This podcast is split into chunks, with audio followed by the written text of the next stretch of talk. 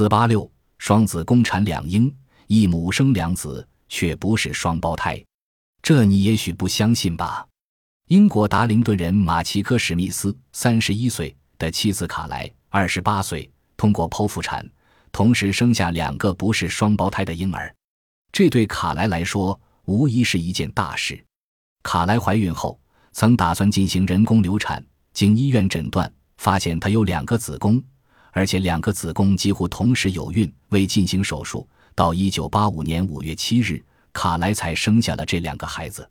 据说，世界上双子宫女性为数极少，仅见十多例，而双子宫同时怀孕并又同时顺利产下婴儿的更是罕见。一九七三年四月。美国俄亥俄州的一位妇女和在此后不久的一位前苏联妇女，也曾是双子宫产两婴。严格的讲，不是双胞胎，而是亲兄弟。